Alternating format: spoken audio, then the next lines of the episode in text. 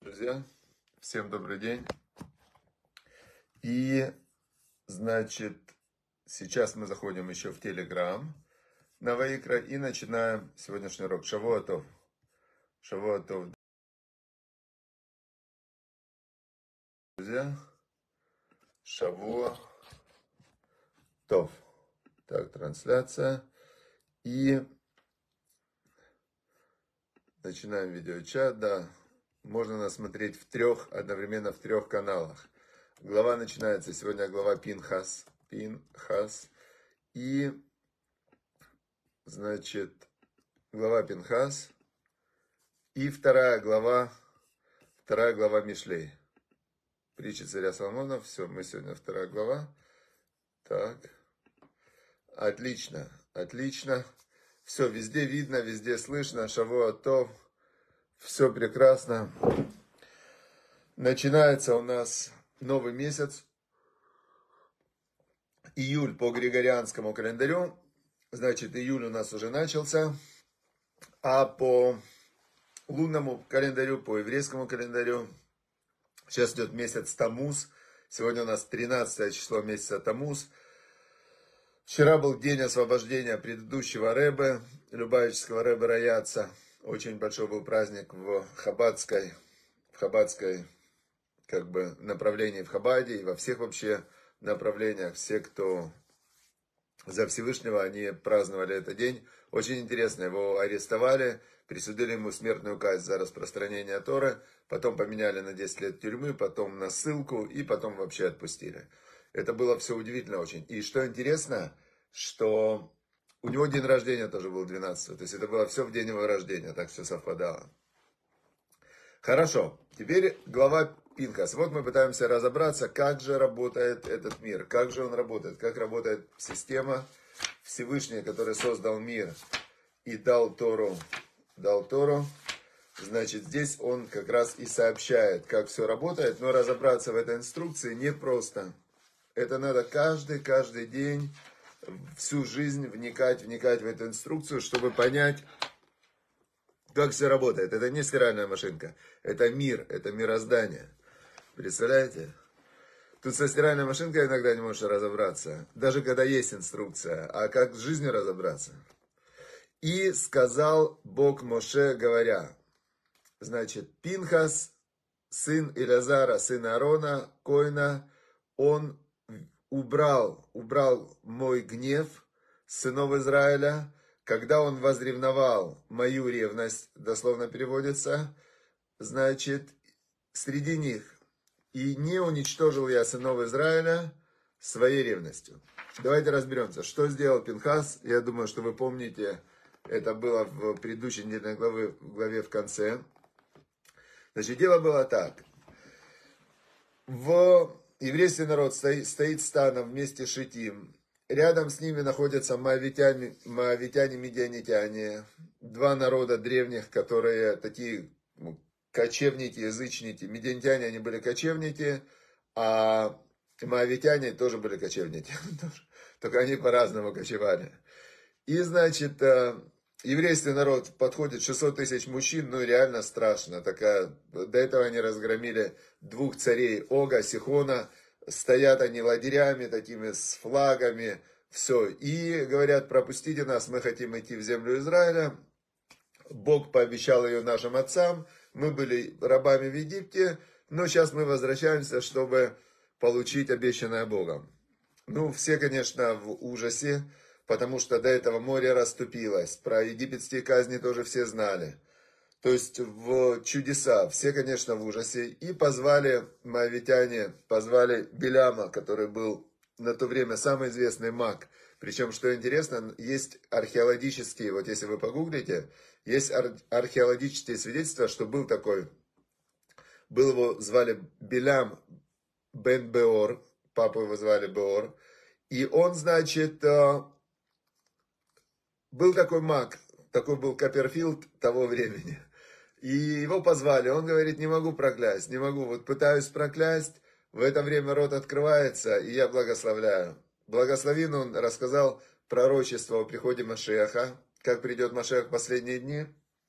И когда он уже уходил, ему же говорят, ему даже не заплатили. Его наняли, чтобы он проклял, а он не мог проклять, благословил. Он говорит, смотрите, когда Бог на них не гневается, с ним ничего сделать нельзя. Но если Бог разгневается, так надо ничего делать не надо, Бог их сам уничтожит. Поэтому он говорит, надо сделать так, чтобы они начали грешить. Как грешить? Женщины – это их слабое место. И, значит, второе – это идолопоклонство. То есть, э, что такое идолопоклонство? Это вера, что есть какие-то другие силы, кроме Всевышнего. Тут тоже легко можно их как бы сбить. Если они собьются, Бог их сам уничтожит. Что делают моавитяне и медианитяне? Они организовывают фестиваль Моавитская израильская дружба. Там женщин своих, они их э, как бы готовят специально. Знаете, как я сейчас, э, если вы погуглите в интернете, вы найдете курсы гейши, курсы того, как соблазнять, как совращать. То есть есть целое древнее искусство. Самая древнейшая профессия называют ее, да, это искусство совращать. И поэтому в Мишле, в притче царя Соломона, указывается, говорится, что есть там, как бы в притчах все время проходит два таких, э, две линии. Есть жена Эшетхайль Миимца, кто найдет доблестную жену, намного цена ее выше, чем все жемчуга, чем все драгоценности. И есть там проходит в притчах Иша Зара, женщина чужая, которая очень красиво умеет разговаривать, которая совращает. И Э, это имеется в виду не только женщины, да, двух типов, а имеется в виду также и мировоззрение. То есть есть мировоззрение простое, понятное, там Тора, 10 заповедей, э, там не прелюбодействуй, не воруй, не убивай, значит, вот есть Бог один, живи простой, понятной жизнью. И есть всякие вот такие вот мировоззрения, а может мы не инопланетян. Может, мы от инопланетян. И что? Но если от инопланетян можно изменять, тогда можно с кем хочешь спать. Серьезно? Так, наверное, мы от инопланетян. То есть, есть разные вот такие вот мировоззрения, которые... Помните, был фильм такой, «Любовь», назывался он «Любовь и голуби». Там Гурченко играла. И Гурченко, приехал парень такой, он из деревни, деревенский, приехал в в санаторий. И она такая его вот именно соблазняла. Соблазнила, забрала от жены, а потом он вернулся к жене. Вот это вот примерно та схема, по которой, а, по которой пытались действовать а, мавитяне и медианитяне. И вот они, значит, этих женщин подготовили. Эти женщины, они начали потихоньку-потихоньку совращать, потом напоили вином, потом э, говорят, все, надо служить идолам. Без этого мы никак. А как служить? Не, мы не будем служить идолам. Да, слушай, это такое служение, просто нужно там э, испражняться в его сторону. Они, а, ну слушай, тогда да. И, значит, все, начали они служить идолам, Всевышний разгневался, значит, сказал Машарабейну, что они делают. Машарабейну позвал судей израильских, 80 тысяч было судей, судьи взяли мечи, 160 тысяч зачинщиков идолопоклонства убили. То есть, надо понимать, даже по этому эпизоду, что люди раньше были не такие, как сейчас. Это сейчас мы стали такие более-менее нежные, да, потому что, ну, живем в такое хорошее время, комфортное. А раньше были люди, все, меч взяли, вырезали в три секунды. Значит, после этого э, было колено Шимона, и они пришли к своему, э, к своему предводителю, его звали Зимри, и говорят ему, Значит, мы-то тоже участвовали во всем этом. Сейчас до нас доберутся. Что-то делаем. Он идет, берет э, принцессу, э, дочку одного из пяти князей медианских, Козби ее звали, и ее прямо идет напрямую к Машерабейну с этой Козби, и говорит ему, Моше, говорит ему, у тебя жена Цепора медианитянка, он говорит, ну да, все знают, что медианитянка. Он говорит, и она медианитянка. Кто тебе разрешил, а, то есть, если тебе можно, значит и нам тоже можно. Но была разница, разница была вот в этом диюре. Диюр это, это тот, кто принимает Тору, значит, он становится евреем. Значит, и это была разница. А если, то есть, один и тот же человек, да, это медианитянка, это медианитянка.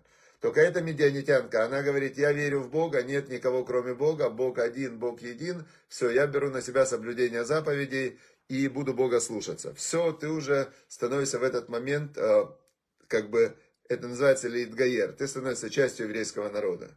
А эта медианитянка, она говорит, секундочку, меня все это не волнует, мы сейчас будем служить идолам, значит, это нет, это вот разница. Но это же разница такая очень, э, как сказать, я помню одного равина э, спросили, значит, есть есть диюр, который, ну вот как принятие иудаизма. И в принципе процедура очень простая. Она происходит в одну, ну там, в 2-3 минуты. Человек говорит, я беру на себя соблюдать все заповеди Торы. То есть, как вот получили Тору на горе Синай, все, я беру на себя соблюдать все заповеди Торы. Обещаешь? Обещаю. Значит, он окунается после этого, если это женщина, она окунается в микву, Миква это такой э, источник воды, которая родниковая вода. Три равина говорят э, там специальную формулу какую-то, что да, типа все. И она уже выныривает как бы из этой миквы, и она соединяется, присоединяется уже к еврейскому народу. Теперь, э, но для этого должны же быть, должна быть уверена, что она не обманула. Потому что если она обманула, тогда она выныривает, присоединяется и тут же начинает грешить. Но она-то уже присоединилась, и она становится, уже, уже отсоединить ее нельзя. И она начинает конкретно грешить, грешить, грешить, если она в этот момент, э, ну, по факту не хотела. Поэтому где-то происходит год, минимум год а, изучения Торы, изучения заповедей, экзамены там и так далее, чтобы убедиться, что человек реально будет соблюдать. А потом происходит эта минутная, там, несколько минутная процедура.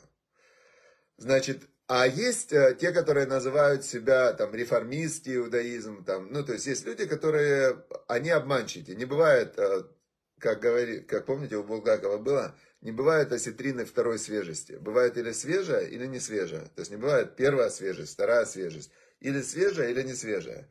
И вот здесь тоже Тора это абсолютно четко, ну то есть есть определенные, вот как Бог сказал, так и есть. Ни вправо, ни влево, вот это закон. Теперь, а есть, которые говорят, взяли такое же название, и говорят, ну, это, как бы это было тогда, а сейчас по-другому. Называются они реформисты. Они себя так называют, реформисты. И они, значит, э, можно стать по их, как бы, по реформистским законам, можно стать евреем без миквы, без там этого. То есть, очень какая-то у них упрощенная процедура. И как-то одного равина Раваэсоса спросили, как он к этому относится. А, что они вот так вот просто раздают диюры, которые, ну, они же, как бы по, по Торе, это не действительный диюр. Но они пытаются добиться, чтобы государство это признавало все. И Равесес, вот насколько мне, я его ответ запомнил, 20 лет назад это было, а я запомнил прям на всю жизнь. Он такой говорит, вы знаете, говорит, я считаю, что они очень сильно устражают. Человек, который спрашивал, говорит, они устражают, они же вообще уже облегчили, дальше некуда. Равесес такой серьезно говорит, нет, я считаю, что они очень сильно устражают. Я вообще, в принципе, считаю, что нужно диюр ну, как бы принимать в иудаизм и еврейство э, по факсу. Тогда еще факсы были. Просто человек по факсу шлет заявление, я, значит, э, э, хочу стать евреем, оплачивает 20 долларов в кассу, и все, и он еврей. Тот, кто спрашивал, говорит, не, ну слушайте, ну это уже вообще слишком, типа. А он, тот, кто спрашивал, он как бы был на их стороне. Он говорит, ну это уже слишком, мол, ну слишком просто.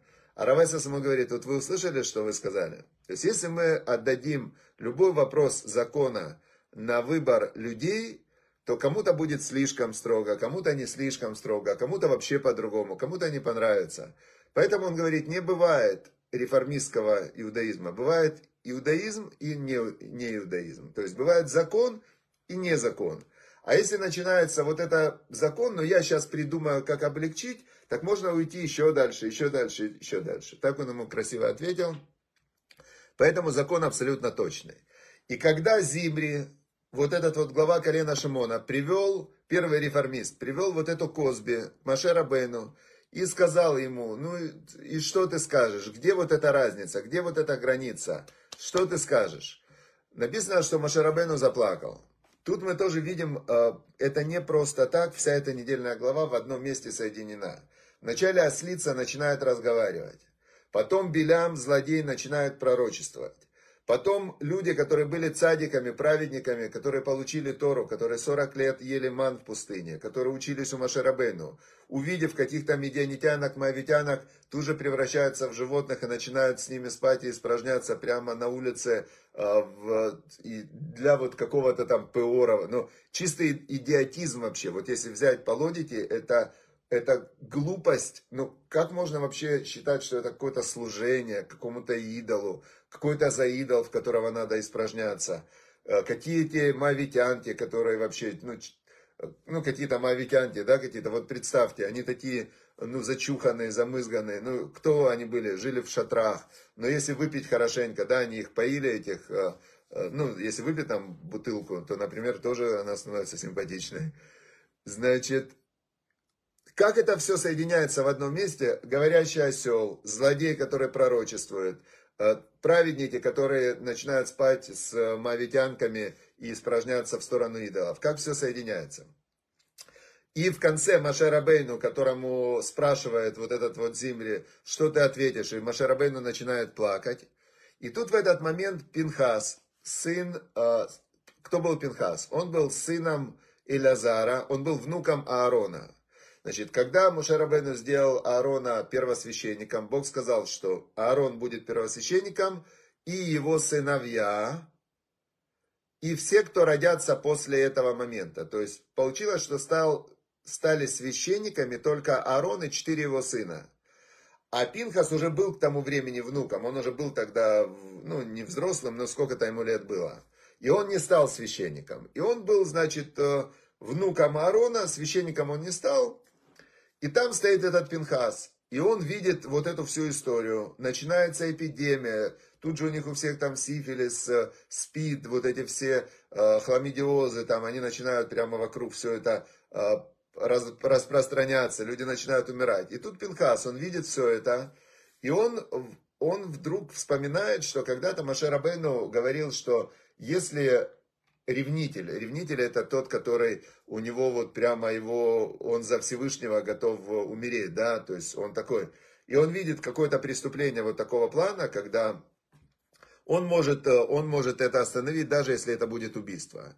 И Пинхас хватает копье, бежит за этим э, глава колена Шимона, Зимри и Козби, бежит в шатер, пробегает мимо охраны, забегает и копьем, значит, их убивает обоих, и вот начинается недельная глава, говорит Бог Моше после этого, Пинхас, сын Илазара, сын Аарона, Коина, он остановил мой гнев от сынов Израиля, когда он возревновал мою ревность среди них, и не уничтожил я сынов Израиля своей, своей ревностью. Поэтому, э, говорю, даю я ему сегодня свой союз мира, Бриси Шалом, мой брит, союз мира и будет ему и его потомству после него э, союз священничества навечно за то, что он возревновал за всесильного, за Бога, и искупил он э, всю общину Израиля тем, что он сделал. А имя, значит, того, кого он убил, его звали, его звали Зимри бен Салуа, он был Наси, э, значит, дома Шимона, а вот эту медианку звали Козби Басур, и она была, э, ну, дочка одного из князей э, медианитян. Значит, э, и после этого заканчивается сегодняшний отрывок тем, что Бог сказал Машерабейну пересчитать опять всех, пересчитать всех, всех, кто остался в народе Израиля, всех пересчитать. Была перепись населения. Значит, вот такой сегодняшний отрывок, что мы из него учим. Мы из него учим следующую вещь, что когда, когда ты делаешь какое-то преступление, то, что Бог сказал преступлением, то это влияет не только на тебя, но и влияет на все окружение. Теперь а, Всевышний, когда а, нарушается его закон, да, нарушается закон где-то, то он, его милосердие, оно задерживает наказание. Оно все время дает там, человеку, стране, людям кому-то, народу, он дает желтый свет, желтый сигнал светофора, предупреждение, предупреждение, предупреждение. Теперь э, бывают такие люди, которые, они эти сигналы чувствуют, и они выходят, вот, например, А, помните, была книга Йоны, ее читают на Йом-Кипур, книга Йоны, пророк Йона. И он, значит, э, его Всевышний послал в город Нинве для того, чтобы он пророчествовал и сказал, чтобы они исправились, что их чаша грехов наполнилась уже, и Нинве будет уничтожен. И он пришел, пророк Йона, им сказал об этом, царь Нинве говорит, стоп, все, я сигнал принят, все начинаем поститься, мы исправляемся полностью. Антикоррупционное бюро, всех, значит, э, коррупцию, все мы убираем, все, значит, становится честная страна, все. Оп, Бог прощает, через 40 дней Нинвы не был уничтожен, но что? Когда Йона сказал им, что Нинвы будет перевернут, то есть здесь у слова перевернут есть два объяснения. Можно перевернуться, раскаяться и изменить свой путь, а можно перевернуться и исчезнуть. Поэтому очень важно, очень важно, когда, э, когда вокруг происходит зло. Это очень удивительно. Я, например, вот просто даже в этот шаббат, э, там э, одному человеку сделал замечание. Я, он вообще, ну, сто процентов, он прям реально делал вещь, которая по Торе запрещена, прямо в синагоге в шаббат. И я ему говорю, послушай, нельзя так делать. Там, ну, вот так, так нельзя делать. Он говорит, ну, не так уж и нельзя. Я говорю, нельзя вообще, нет, ну, нет вариантов, нельзя. Он говорит, ну, а ты, может, может, ты не понял вообще там того, кто говорит, что нельзя. Я говорю, все говорят, что нельзя. Нету здесь, нет мнения, что можно.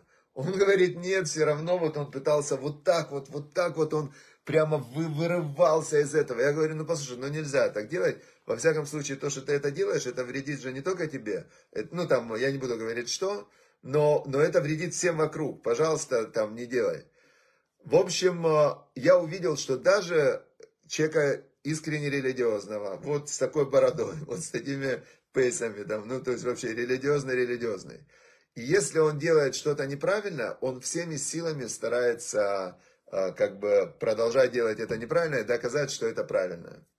Поэтому увещевать это сложно. А, то, что сделал Пинка, сделать нельзя, то есть нельзя с копьем выходить. И, значит, а, я помню где-то несколько лет назад, несколько лет назад, когда читали главу Пинхас, была свадьба. Это была свадьба дочки Билла Клинтона и одного еврейского парня, который был ее мужем, да стал ее мужем. Именно глава Пинхас. Вот именно в это время, когда Пинхас убил главу колена Шимона, который, а, который публично совокуплялся с, с медианитянкой. Именно в эту главу, а, значит, дочка Билла Клинтона, католичка или ну, какая-то христианка, и сын какой-то еврей, который, и у них была свадьба, публично это, ну, представляете, сын президента, дочка президента США, и у них была свадьба, на которой с одной стороны был вот этот вот реформист и раввин, то есть это не раввин, это не иудаизм, потому что это чистая подстава. Это как я сейчас буду здесь говорить, что я, например, реформир, реформист и Далай-Лама. А, ну а почему? Да, я Далай-Лама. Какой? Реформисты. Очень реформисты Далай-Лама. Я глава буддистов, реформистов. Но это бред же. Так точно так же тот, кто утверждает, что он реформист и раввин, это обман. Нет реформистских раввинов. Есть раввины и не раввины. И значит, я подумал тогда, да, что может быть найдется кто-то, кто прочитает главу Пинхас и, не дай бог, прибежит с копьем и начнет это делать.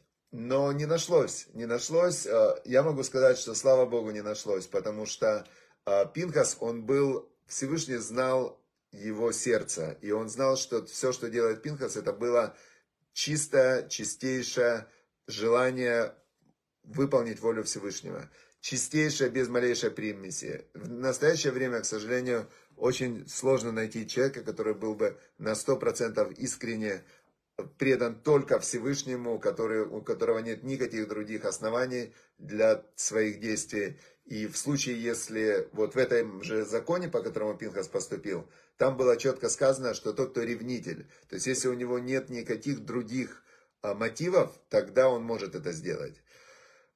Поэтому не надо так делать, мы от этого не учим, что, что надо делать, а мы пытаемся разобраться, как работает система.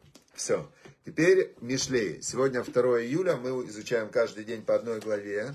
Значит, берем книжку, очень удобная для изучения. Глава вторая, открываем. И во второй главе есть, э, как бы, это начало только, да, начало книги Мишлей.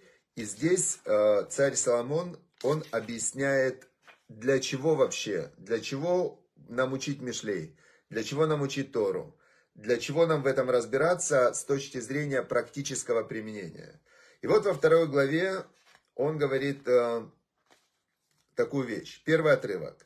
Он говорит тому, кто изучает Мишлей. Смотрите, это каждому, кто изучает Мишлей, обращается вторая глава, царь Соломон и говорит, «Бни, сынок», он говорит, «сын мой, им тика хамарай, если ты возьмешь мои слова, умицватай тицпон и тах, и сохранишь при себе мои заповеди». То есть, если ты возьмешь мои слова, возьмешь, примешь ту информацию, которая идет из Торы, Тора это слова Всевышнего. Если ты возьмешь мои слова и сохранишь при себе мои заповеди, запомнишь заповеди, что делать, что не делать, и будешь их соблюдать. Значит, э, здесь есть комментарий Раши. Бог сказал, станешь сыном моим, если примешь слова мои.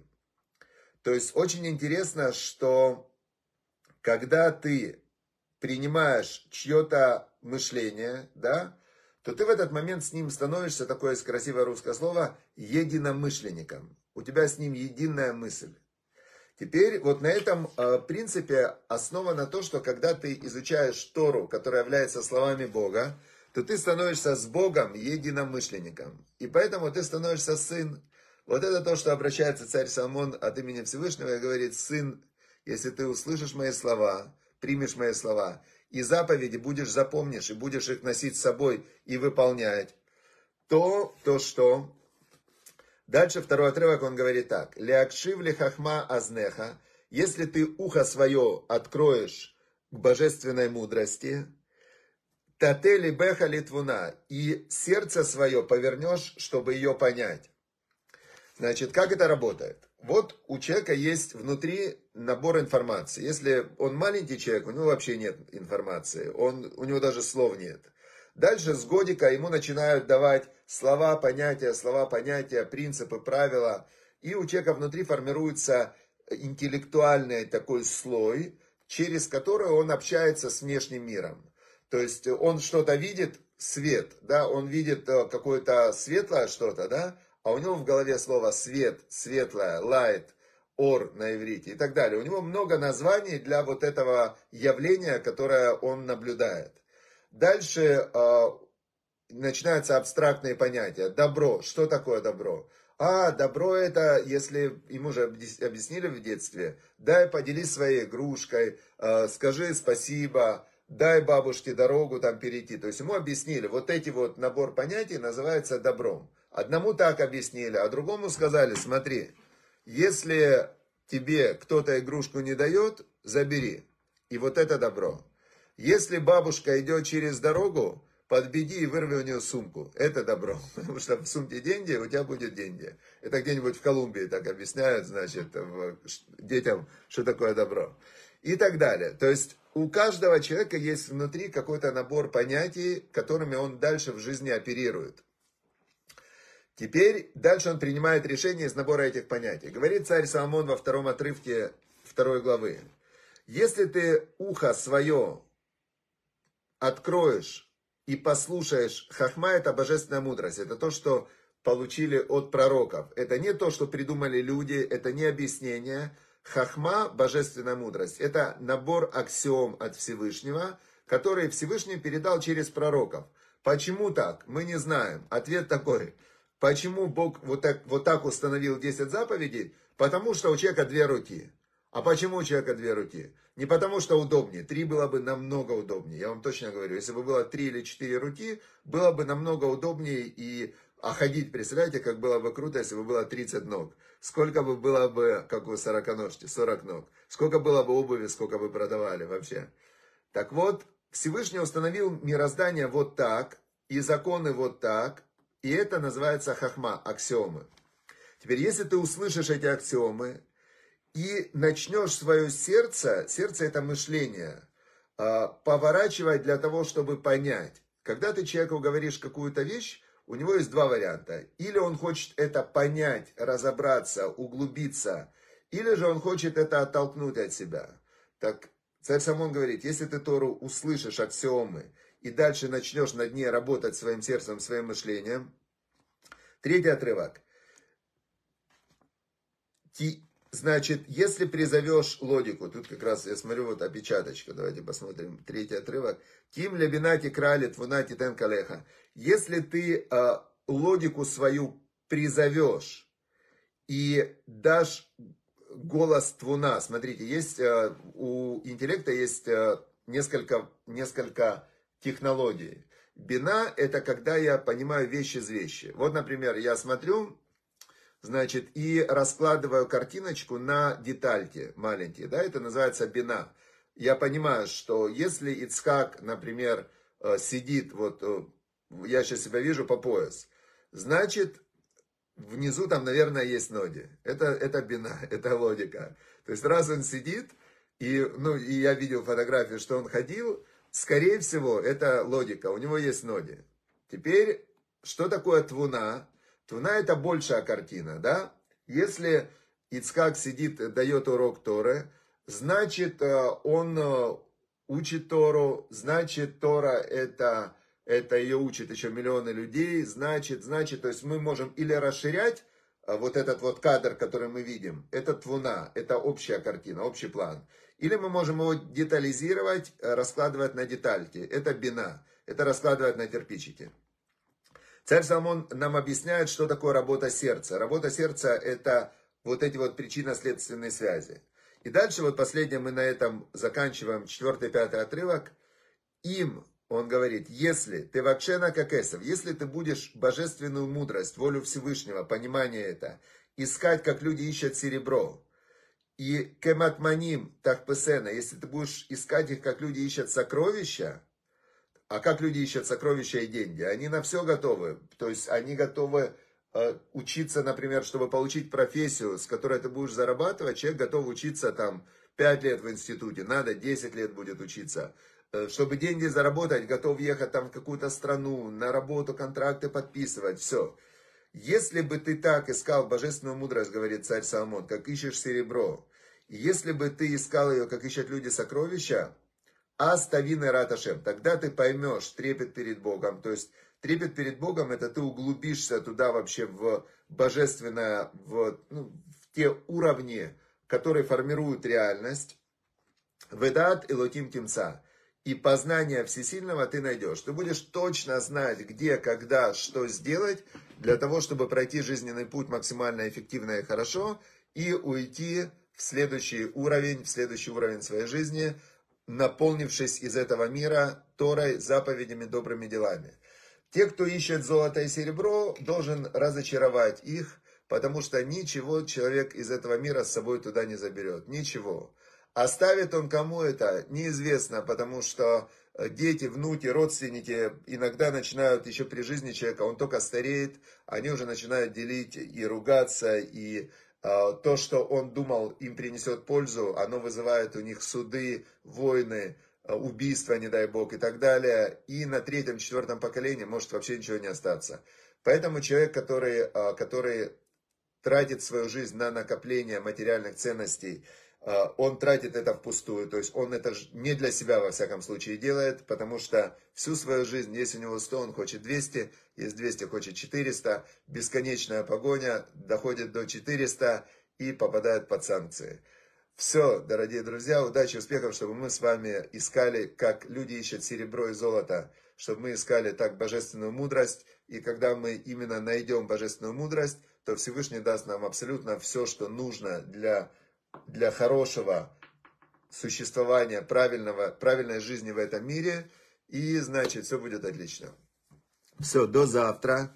Чтобы в заслугу, что мы учим Тору и раз, помогаем Божественному свету проходить в этот мир, чтобы Всевышний дал нам здоровье, благополучие, хорошую семью, хорошее настроение, и чтобы был мир в душе, мир в семье и мир вообще в мире вокруг нас, чтобы не было войны, потому что война это страшно, и когда идет общественная вот такая вот война, это, это страшно, и ты не можешь внутри быть, э, просто вот, а я хороший. Ты хороший, но из-за того, что ты внутри этого котла, тебе не может быть хорошо. Поэтому мы все должны молиться, чтобы закончилась война как можно быстрее, чтобы люди перестали погибать, чтобы люди перестали убивать друг друга и чтобы закончилась война прямо сегодня.